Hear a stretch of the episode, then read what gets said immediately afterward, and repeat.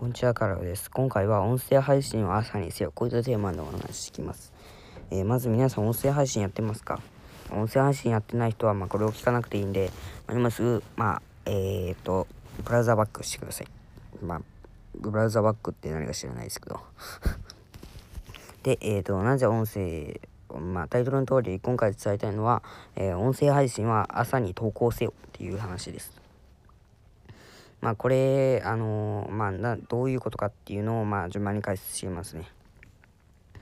えー、まず、音声配信を朝に投稿するべき理由は、えー、ズバリ通勤通学時間があるからです。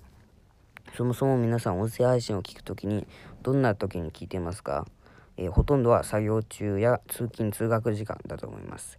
でも、えっと、作業中っていうのは、まあ、いつ作業するかわからないので、えー、狙いないんですよね。で、次に通勤通学中ってなったら、まあ、朝か、まあ、夜の時しか、えー、ないですよね。なので、朝に投稿するべきです。えっ、と、まあ、どうやって朝に登録を、えー、投稿、えー、朝に投稿するの忘れちゃうよっていう人は、まあ、アンカーっていうアプリの予約投稿機能を使えばいいと思います。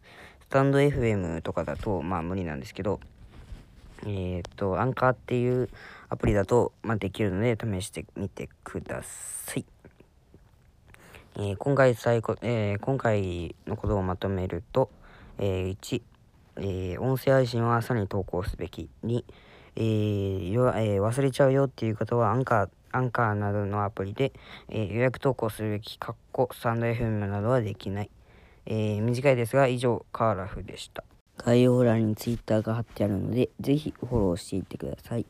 あと、おすすめの本も貼ってあり、そこから買うと僕にチャリンとお金が入ってくるので、見てみて気になったら買ってください。